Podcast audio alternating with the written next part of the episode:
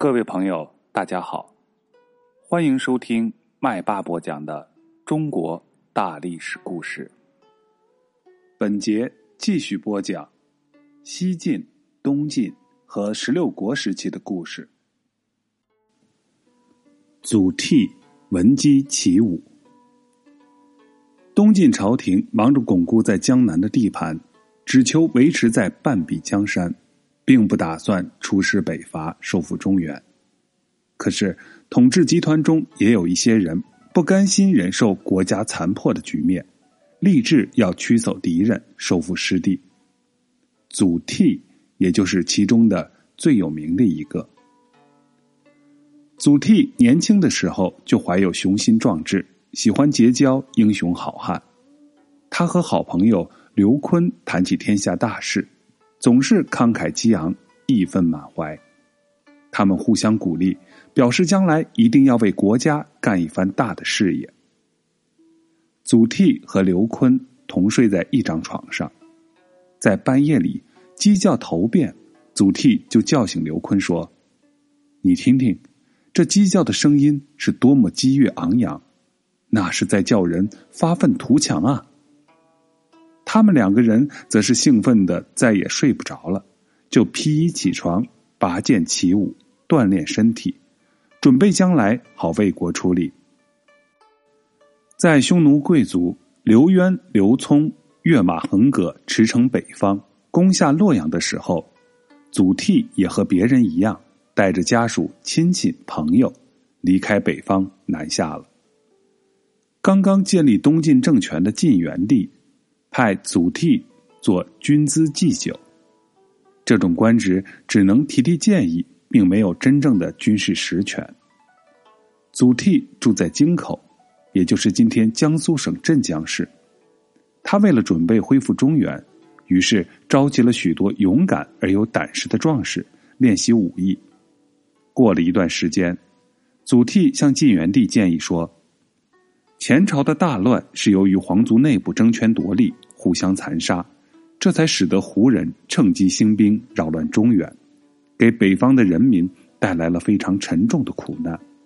而如今北方人民都在反抗胡人，假如陛下能够下令出兵派我北伐，必定会得到天下人的响应，而国家的耻辱也就能够洗血了。晋元帝虽然没有北伐的决心，但是祖逖这番义正言辞的要求，并没有理由拒绝。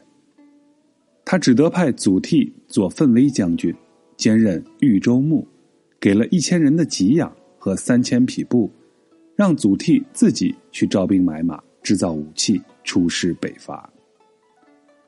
条件是这样的艰苦，可是祖逖并不灰心。他带领亲信部署一百多人渡江向北进发。那天，当人们都听说祖逖渡江北伐，于是都纷纷来看热闹。许多人热情的赶来送行，祝他早日收复中原。祖逖一身戎装，显得雄赳赳、气昂昂，满有信心。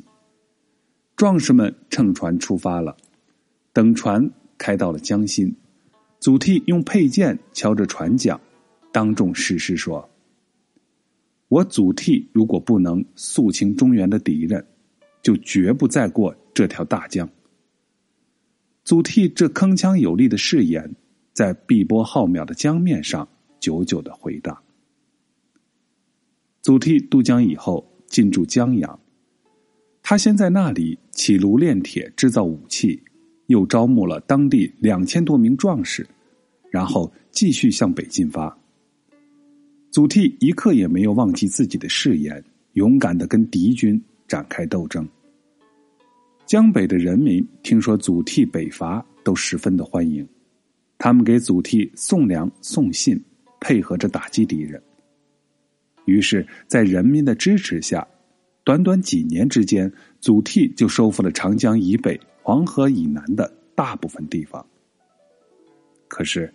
北方还有一部分地区是在十六国之一的后赵国统治之下。后赵是羯族人石勒建立的。祖逖领兵继续北进，在黄河边上跟石勒展开了激烈战斗。祖逖手下的将领韩潜和后赵的将领陶豹，分别率领两军争夺一个叫做彭皮的城堡。彭皮在今天河南省开封市的东南边。韩潜占领了东城，住在东台；陶豹占领了西城，住在西台。晋军从东门进出，后赵军从南门进出。双方对峙了四十多天，粮食供应发生困难，都感到难以坚持下去了。祖逖为了战胜对方，跟韩潜商量，定下了一条计策。他叫部下用许多麻袋装上土，假装是粮食，派一千多人高唱着劳动号子运上了东台，又派几个人搬运一些真的米袋，故意装出非常疲劳的样子。走到与陶豹交界的路上去休息，陶豹的士兵早就饿极了，见到了运米的禁军就追赶过来。祖逖的部下故意丢下米袋就跑，陶豹的士兵抢到了米，很是高兴，立刻埋锅做饭。他们一边吃着香喷喷的米饭，一边谈论着祖逖军队粮食这样充足，而他们却要经常忍饥挨饿。言谈之间，不觉流露出。不愿继续打下去的情绪，军心则是开始动摇。这个情况很快就反映到了石勒那里。为了稳定军心，石勒火速派人组织了一支由一千多头驴子组成的运粮队，运送粮食去接济陶豹。祖逖得知这个消息，则是立刻派遣韩潜带领一队人马去袭击，在汴水的岸边。打败了后赵的运粮队，夺得了全部的粮食。陶豹听说粮食被抢，知道无法坚持，于是便只能连夜逃跑。祖逖打了许多次胜仗，东晋朝廷为了嘉奖他，升他为镇西将军。祖逖虽然做了将军，可是生活却仍然很简朴，他常常用节省下来的钱帮助部下解决困难。他和将士们同甘共苦，认真训练部队，准备继续向黄河以北挺进。为了安定后方，祖逖还积极奖励农业生产，安排好从匈奴人和羯人统治地区逃出来的官兵和百姓。他还认真的做好争取人心的工作，对那些曾经为后赵做过事的人放手任用，而从来不怀疑他们。那些人都很感激祖逖。遇到后赵的军队有什么动静，于是也会很快的向祖逖报告，使祖逖能够及早准备，迎头痛击敌人。祖逖在恢复中原的措施，得到了广大百姓的真诚拥护。老年人在一块谈话的时候，个个都竖起大拇指赞扬祖逖。有的说：“我们已经老了，可是现在又见到了祖逖这样的好官。”死了也没有什么缺憾了。有的则是把歌颂祖逖的话编成了歌子，到处传唱。歌词的大意是说：祖逖来了，暗淡的日月星辰重放光芒，我们这些幸存者不用再做胡人的俘虏了，让我们用葫芦盛着美酒，再献上一束干肉，唱着歌，跳着舞，去慰劳我们。敬爱的祖将军吧。祖逖的节节胜利却引起了东晋统治集团的猜忌，他们不仅不再支持祖逖继续前进，而且还派人去监视他，妄图夺取他的兵权。晋元帝司马睿派戴渊做征西将军，掌管司、豫、并、雍、冀等六州的军务。坐镇合肥，这样他就做了祖逖的顶头上司。戴渊是南方人，虽然有些才能，名望也很高，可是为人气量狭小，见识浅薄，也是个没有作为的人。祖逖看到朝廷不信任自己，感到恢复中原是没有指望了，他的内心痛苦到了极点，愤恨到了极点。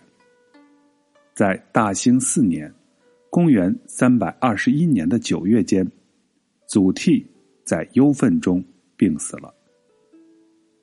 祖逖逝世的消息一传出，黄河两岸许多地方的人民伤心的放声痛哭，他们给祖逖建造祠堂，塑了他的像，表示对他永远的怀念。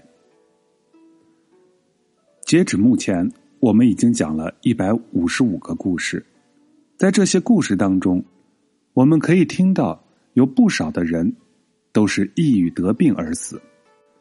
作为学习者的我们，在碰到这些人物的时候，不仅要学习他们的品格以及好的做事方法，同时我们也要注意发现他们性格中的不好的地方。人生百态，千奇百怪。碰到什么样的人，碰到什么样的事，都是可能的。保持一个平稳的心，维持一个好的心态，确实在人的生命中是非常重要的。好，下一节我们要讲陶侃运砖。